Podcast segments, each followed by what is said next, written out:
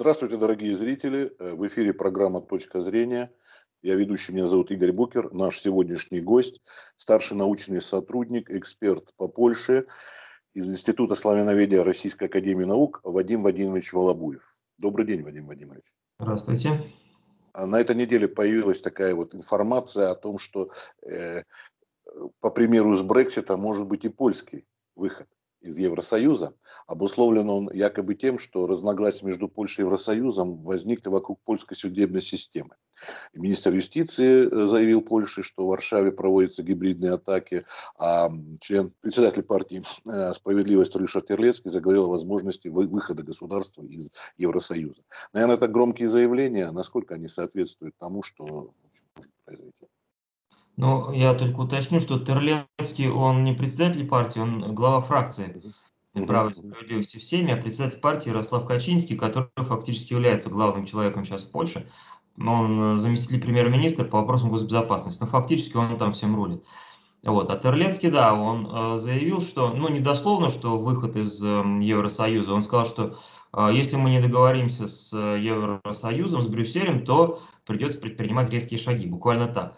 И. Э, соответственно, это сразу породило слухи такие, что ну, резкие шаги, что означает? Ну, значит, выход, наверное, из Евросоюза. Естественно, этот мотив подхватила оппозиция. Это главное средоточие оппозиции, это сейчас э, гражданская платформа во главе с бывшим премьером Дональдом Туском. И, кстати, он до того работал как раз в Брюсселе председателем Евросовета. Он очень такой яркий евроэнтузиаст. И для него, конечно, это вопрос принципов, э, вопрос едва ли не жизни и смерти присутствия Польши в Евросоюзе. Естественно, как лидер оппозиции он подхватил этот мотив и стал 18 э, сентября, кстати, вот буквально на днях, он заявил о том, что э, ПИС, ну, Право и справедливость партии, они э, хотят вывести Польшу из Евросоюза. Я об этом точно знаю, причем он сослался на некие разговоры, которые проводились несколько лет назад, то есть когда он, видимо, был премьером. Вот, и якобы ему там как-то доверительный обстановке об этом говорилось открыто. А, дескать, сейчас политики правящей партии, они просто а, уходят от, от ответа, а на самом деле, дескать, я-то знаю, о чем они думают. Но это на самом деле, конечно, надо им, э, делать скидку на то, что все-таки он лидер оппозиции. И, естественно, ему выгодно раскручивать эту, эту тему, особенно то, что большая часть поляков, э, две трети где-то поляков, по-прежнему э, приветствуют присутствие Польши в Евросоюзе, и, соответственно, Туск пытается таким образом как бы выбить почву из-под ног права и справедливости. Вот и все. А, еще за три дня до выступления Туска, а он заявил об этом на конференции, собственно, своей партии «Гражданская платформа» 18 сентября, за три дня еще до этого, 15 сентября, Ярослав Качинский, еще раз говорю, который фактически является э, как бы политиком номер один сейчас Польши, а, он это все опроверг. Он заявил, даже мыслей таких нет. Это, дескать, все а, уловки оппозиции. Не думайте об этом. У нас, конечно, есть существенное разногласие с Брюсселем. Они давно есть. Они еще с 2015 года э, эти разногласия нарастают, ну, когда, собственно, право и справедливость пришла к власти. Вот. Э, тут надо иметь в виду, что президент Польши Анджей Дуда, он тоже представляет правящую партию. То есть сейчас вот в Польше такая ситуация, когда и правительство, и президент, они относятся к одной партии, фактически право и справедливость имеет, э, ну, не конституционное большинство, но коалиция э, имеет конституционное большинство, потому что там не только право и справедливость власти, у них там коалиция. Вот. Соответственно, у них действительно большие разногласия не только касательно судебной системы, а именно с чего они там, э, эти разногласия начались в 2015 году, как раз когда а, был реформирован состав Конституционного суда. То есть тот состав, который был при предыдущей власти, новая власть фактически его расформировала, и туда ввели а, людей, близких праву и справедливости, что было объявлено, ну, как бы считалось незаконным. Вот. Э, Еврокомиссия, Венецианская комиссия при Евросоюзе, она заявила свой протест. Это такая вот комиссия, которая имеет совещательные функции. Вот, что, дескать, это действительно незаконно. Ну, строго говоря, да, это незаконно. Вот, но право и справедливость сказали, тогда мы поменяем закон, и это будет законно, делов-то. Вот, а, а последний скандал, так сказать, последний конфликт, вот буквально на днях он сейчас как раз разгорается, был вызван тем, что э, правительство, министр юстиции как раз, нет, э, премьер Моровецкий внес предложение о том, чтобы польское законодательство имело приоритет над европейским законодательством. То есть до, до сих пор пока было наоборот, а теперь они заявили, что ну, мы все-таки должны отставить свою независимость, а, и вот, дескать, чтобы польское законодательство имело приоритет. И на это еще наслоилась такое изменение в уставе касательно средств массовой информации.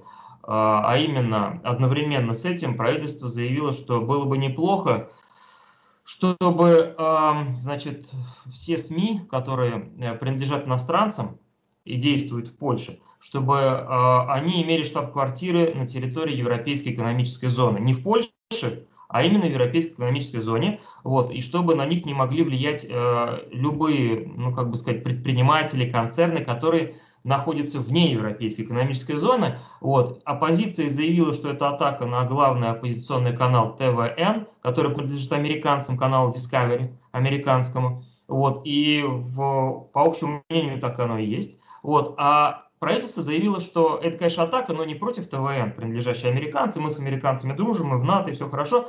А чтобы э, наши СМИ не приобрели э, прям, ну, олигархи из России, арабских стран, вот, ну и из Китая. Еще вот эти вот три такие направления. А поляки очень опасаются, что, дескать, через какие-то СМИ э, Россия, Китай и арабские страны будут влиять на Польшу. Но это как бы власть так говорит. А оппозиция говорит, не-не-не, мы все понимаем. Это на самом деле атака вот на ТВН, который является рупором оппозиции, потому что он между американцами, вы хотите у американцев, дескать, его отобрать. Очень сложный такой конгломерат вот, настроений. Понятное дело, что это все внутриполитическая борьба и, как это называется, поликсита по аналогии с Брекситом, не будет. Я думаю, что действительно это все-таки уловки оппозиции. Ну, потому что э, а, все-таки Качинский, э, он в большей степени евроэнтузиаст. Не такой, как Туск. Туск вот просто, он готов в Конституцию внести положение, он предлагал это, что, дескать, э, Польша навсегда связана с Евросоюзом, конституционно это закрепить.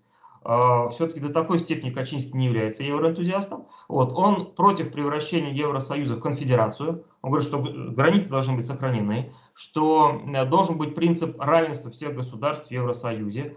А э, чем это, почему он за это выступает? В свое время, если помните, была, был проект Европейской Конституции, вот, который успешно провалили, кстати, в пятом году голосование во Франции и Нидерландах, а потом его пытались заменить Лиссабонским договором. И в соответствии с ним, а, значит, фактически Евросоюз превращался в такую конфедерацию, то есть Европарламент выбирался просто на основе общего количества голосов в Европе, независимо от того, сколько в какой стране живет людей. Просто вот как бы превращался фактически в конфедерацию. Действительно.